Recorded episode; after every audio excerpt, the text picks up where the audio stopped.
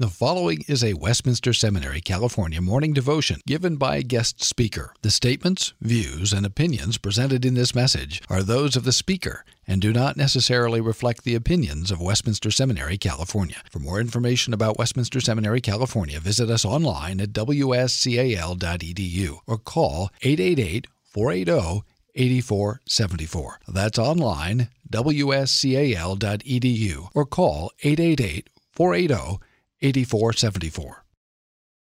It's our privilege to have with us two representatives from Reformed University Fellowship. Reformed University Fellowship, or RUF for short, is the um, university outreach of the Presbyterian Church in America. We're glad to have John Pearson, who's a recruiting director or something, I'm not sure of the title, but for RUF. Uh, in this area, and we're particularly glad to have uh, Matt Trexler, who will be bringing the word uh, to us this morning. Matt serves as campus minister at uh, University of California, Los Angeles. He is a graduate of uh, Covenant Seminary in St. Louis, and then after graduation, he served as uh, working with the young people in the Chinese Gospel Church there in St. Louis. So we're glad to uh, welcome Matt to bring us a message from God's Word this morning. Matt, welcome.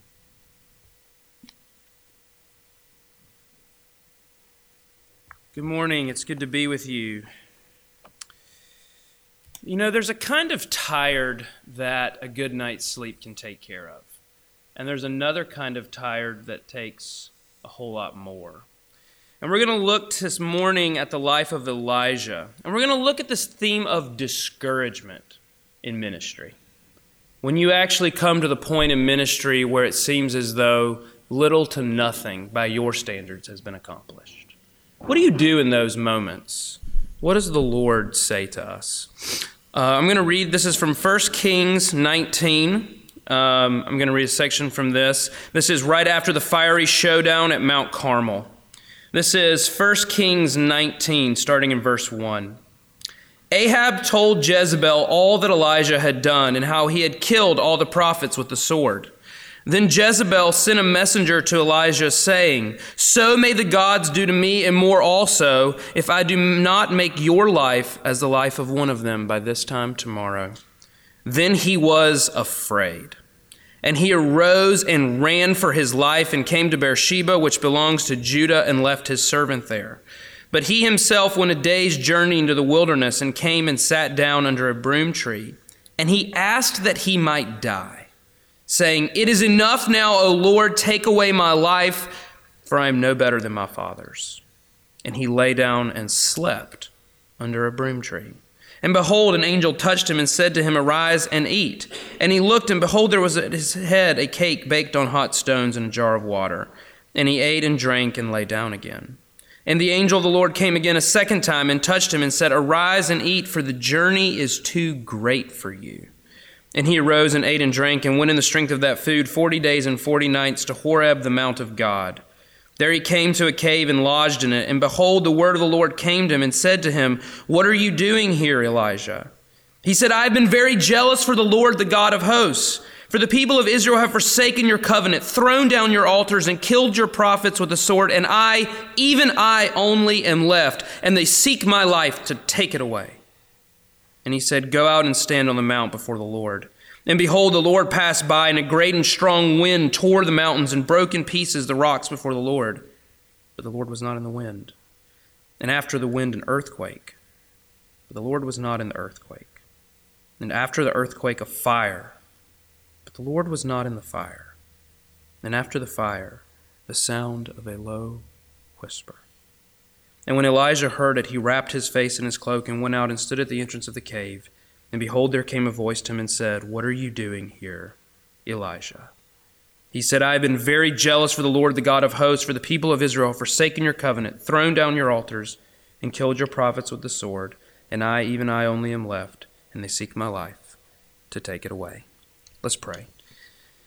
Dear Heavenly Father, I come before you. We come before you now we need you. We need your Holy Spirit. Uh, Lord, will you make our hearts good soil? Will you give us ears to hear? Lord, I pray that I can stand behind the cross, that, Lord, I may disappear and that uh, Jesus Christ is proclaimed. and that Jesus Christ is remembered, and that we leave here worshiping and loving you more. Please proclaim the name of your Son. In Jesus' name I pray. Amen. Uh, just last year, I was driving back f- to St. Louis from South Carolina. I was in seminary there at Covenant. I had just been visiting my parents in South Carolina, where I was from, and I was driving back to St. Louis, and I saw the arch, the St. Louis arch in the distance. And emotionally, I just broke down because I did not want to go back. Um, I had just finished what had been for me the most exhausting year. I had been doing full time seminary and full time ministry. Uh, I was part of a ministry where it, I had poured all this effort into it. I was teaching three times a week. I had just finished leading a missions trip. I had done all these things with these students, and it seemed like virtually nothing was happening. I had five students in the hospital for suicide attempt at that time. Uh, I had all the graduation things that were coming upon me for this final year in seminary. And I remember saying to the Lord as I was in the car, I said, Lord, it really does feel like the darkness is winning. And it feels like even though I have poured all of this effort into this over and over and over again, it feels like nothing is happening. Where are you, Lord? Why did you even bring me here? I think in this passage we see Elijah saying something similar on a much larger scale. And in those moments where it feels as though the darkness is winning, where it feels as though your ministry, the ministry and the work that you've been doing, has resulted in little to no fruit. How do you, what does the Lord say to us in those moments? What does He say to us? What does He do for us? You know how sometimes I hear His voice in those moments? I hear those, His voice as, just keep doing it. Just like put your nose to the grindstone, right? Buck up, try harder, right? Like get your head in the game. But what is it that he comes and he does for Elijah? And I want you to see three things, and I'm going to be brief. But he gives Elijah rest, he invites him to godly complaint, and he gives him the help of another. He gives us rest, he invites us to godly complaint, and he gives us the help of another. First, the Lord gives us rest. Elijah is fleeing from Jezebel at this moment, right after the fiery showdown at Mount Carmel, and he runs what is basically a two thirds marathon, right, to escape her. And he basically, he now ends in Beersheba, and he's reached the point of utter and total physical and spiritual exhaustion. And he collapses under this tree and he asks for a divine euthanasia Lord, just take my life. What is it that's going on in that moment? Uh, one of my pastors, actually, the pastor I got to sit under in South Carolina was Sinclair Ferguson, um, and Dr. Ferguson did the series on Elijah, and he and I remember it so vividly. He said, "You know, this is my theory about Elijah." And he did in that cool Scottish accent. Well, this is my theory about Elijah, right? Um, and he said Elijah was suffering from failed expectations uh, in this moment. That Elijah really did believe that he was going to be the prophet of Israel that would lead the revival, that, the, that Israelites would come back in droves to the Lord. And there's a sense in which Elijah now has come to the point where he's not just he's not just wanting to die because he's run a marathon. It's like, "Oh, I've run a marathon. I'm so tired, Lord, I want to die." It's not what it's saying. There's something deeper going on in the soul of Elijah. There's a deeper discouragement there. That Elijah has said, I have done all of this. I have been very jealous for the Lord of hosts. I have poured out my soul to these Israelites, and nothing has been accomplished. Nothing has happened. My expectations for how this was going to go didn't end up going the way I thought it would. And now I feel like a spiritual failure. I am no better than my fathers physically exhausted, emotionally drained, utterly demotivated, and now spiritually ashamed. You know, that's a really dark place to be. That's a place where it does it feels like Psalm 23 doesn't seem to work anymore. Right? That's that's a place where you really do feel in your soul, am I even called to ministry? Should I even be here? And I think Elijah was going through this sense in which I have done this over and over and over again, and nothing has been accomplished.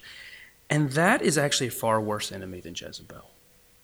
Because the forces of spiritual darkness are getting down into his soul. So, what does the Lord do for him in this moment? He puts him to sleep and he gives him food. And the angel of the Lord comes and says, The journey is too great for you. You need to eat and you need to sleep. And there's a sense in which he kind of does what Psalm 23 says he makes him lie down.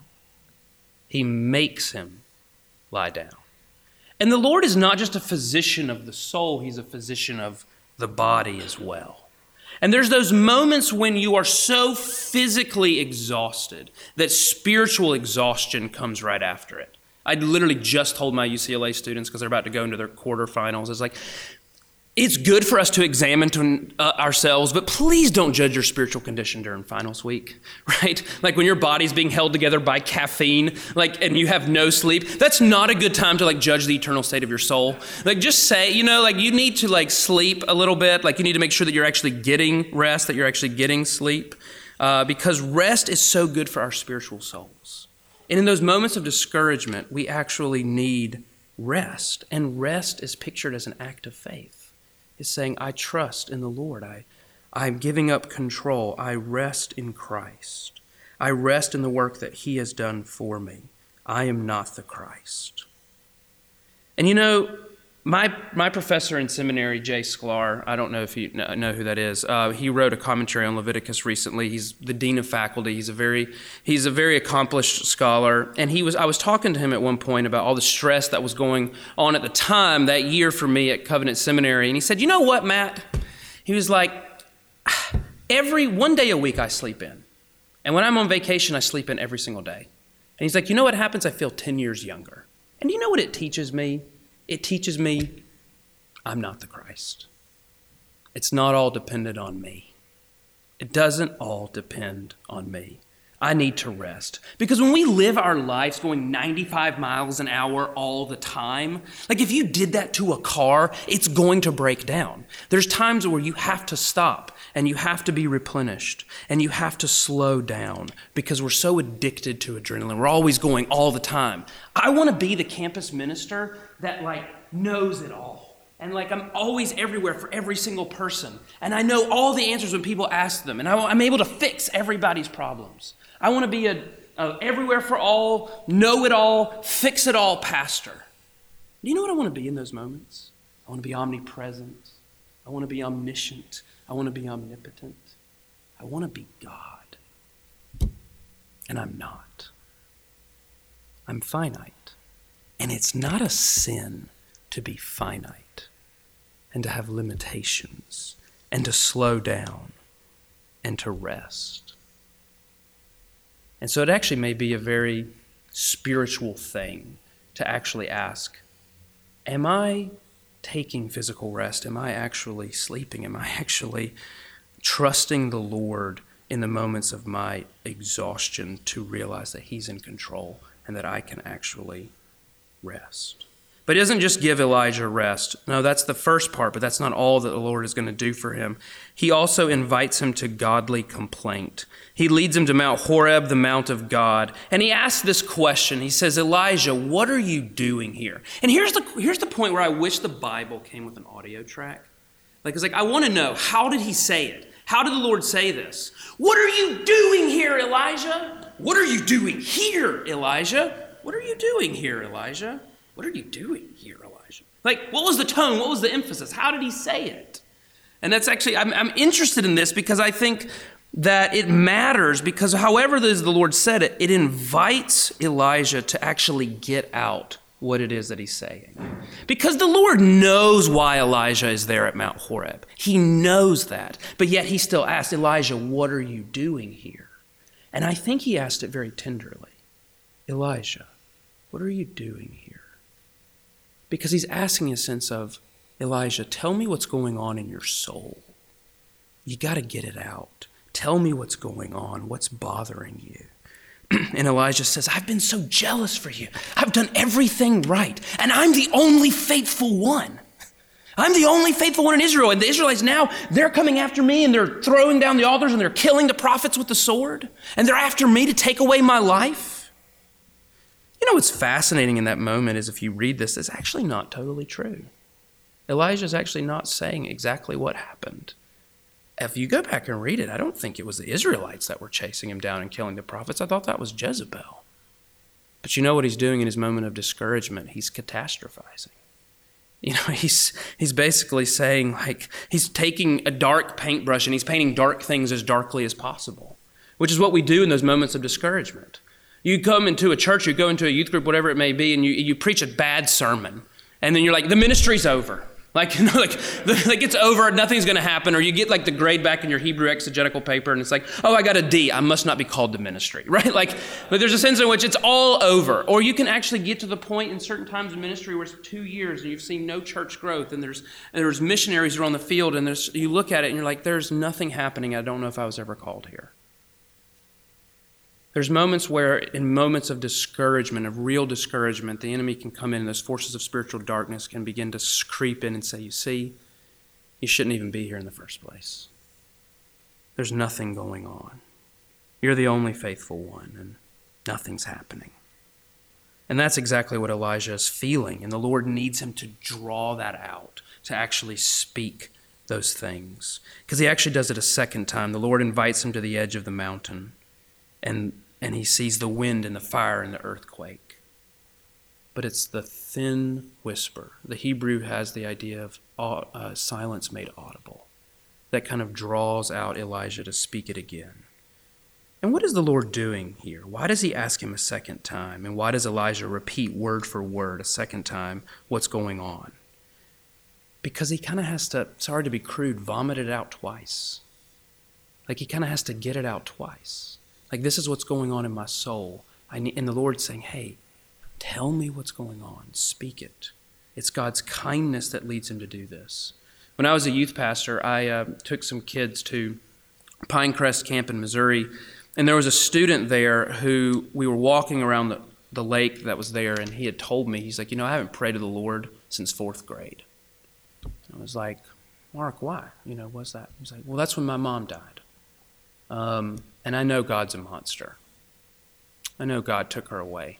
And I don't want to pray to God. And I haven't prayed to him since.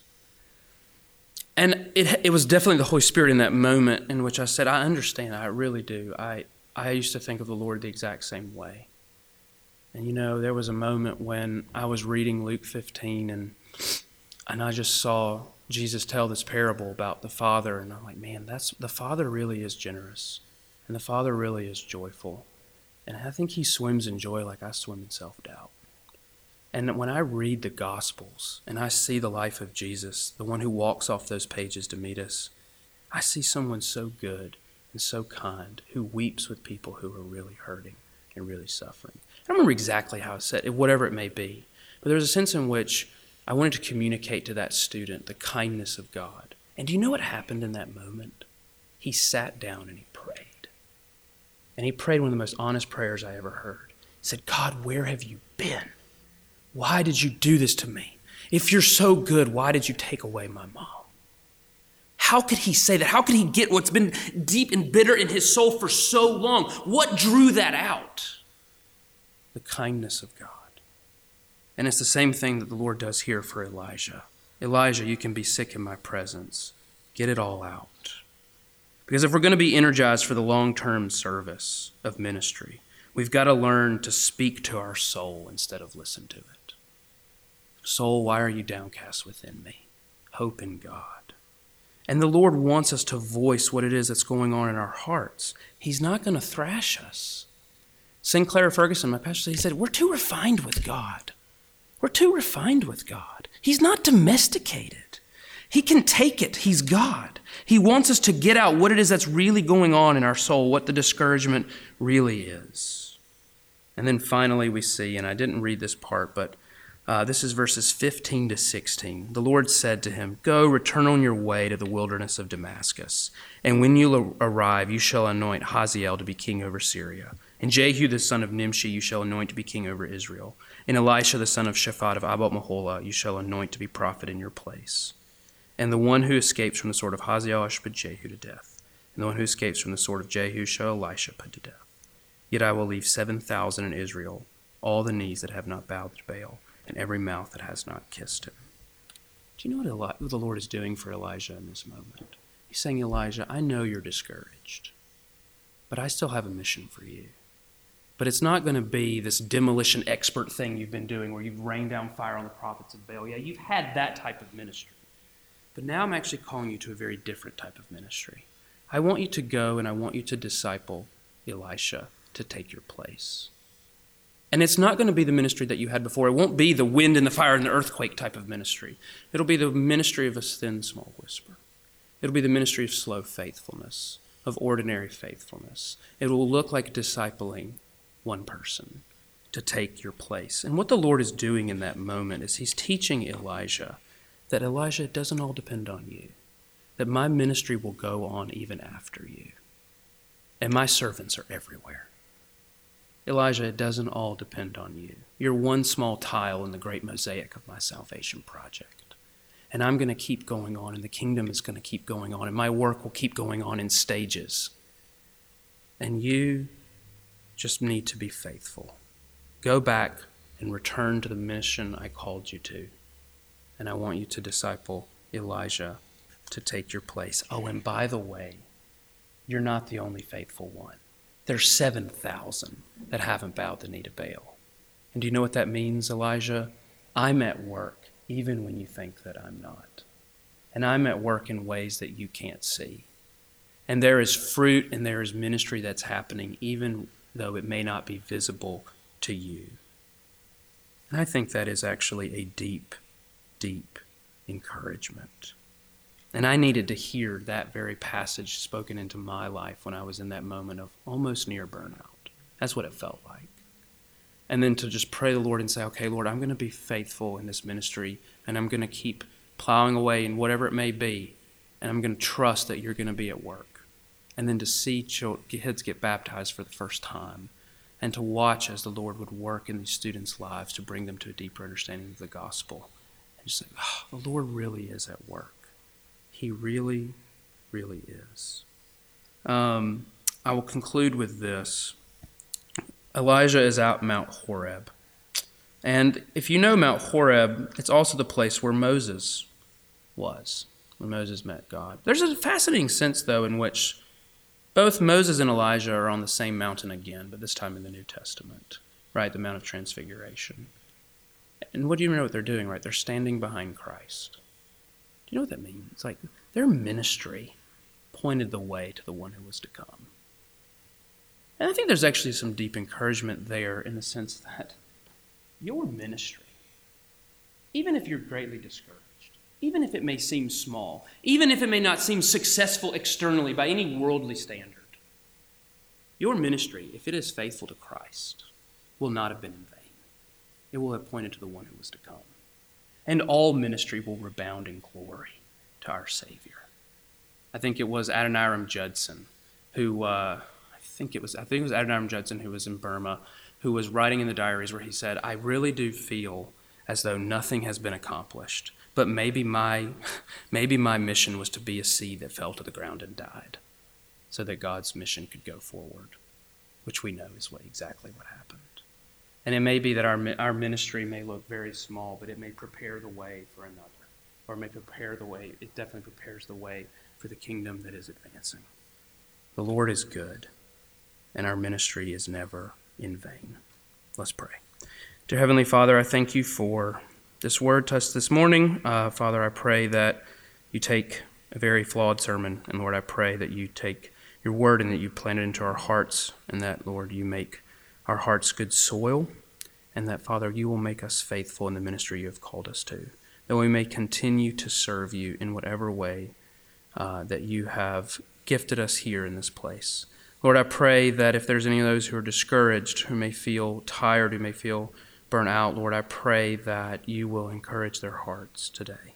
And Lord, I pray that you will invite, that you'll give them rest and invite them to godly complaint.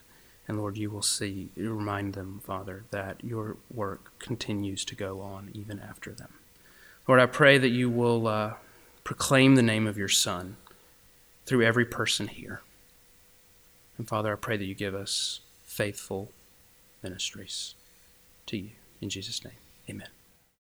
Copyright 2017, Westminster Seminary, California. All rights reserved. You are permitted to reproduce and distribute this material in any format, provided that you do not alter the wording in any way and that you do not charge a fee beyond the cost of reproduction. For web posting, a link to this document on our website is preferred.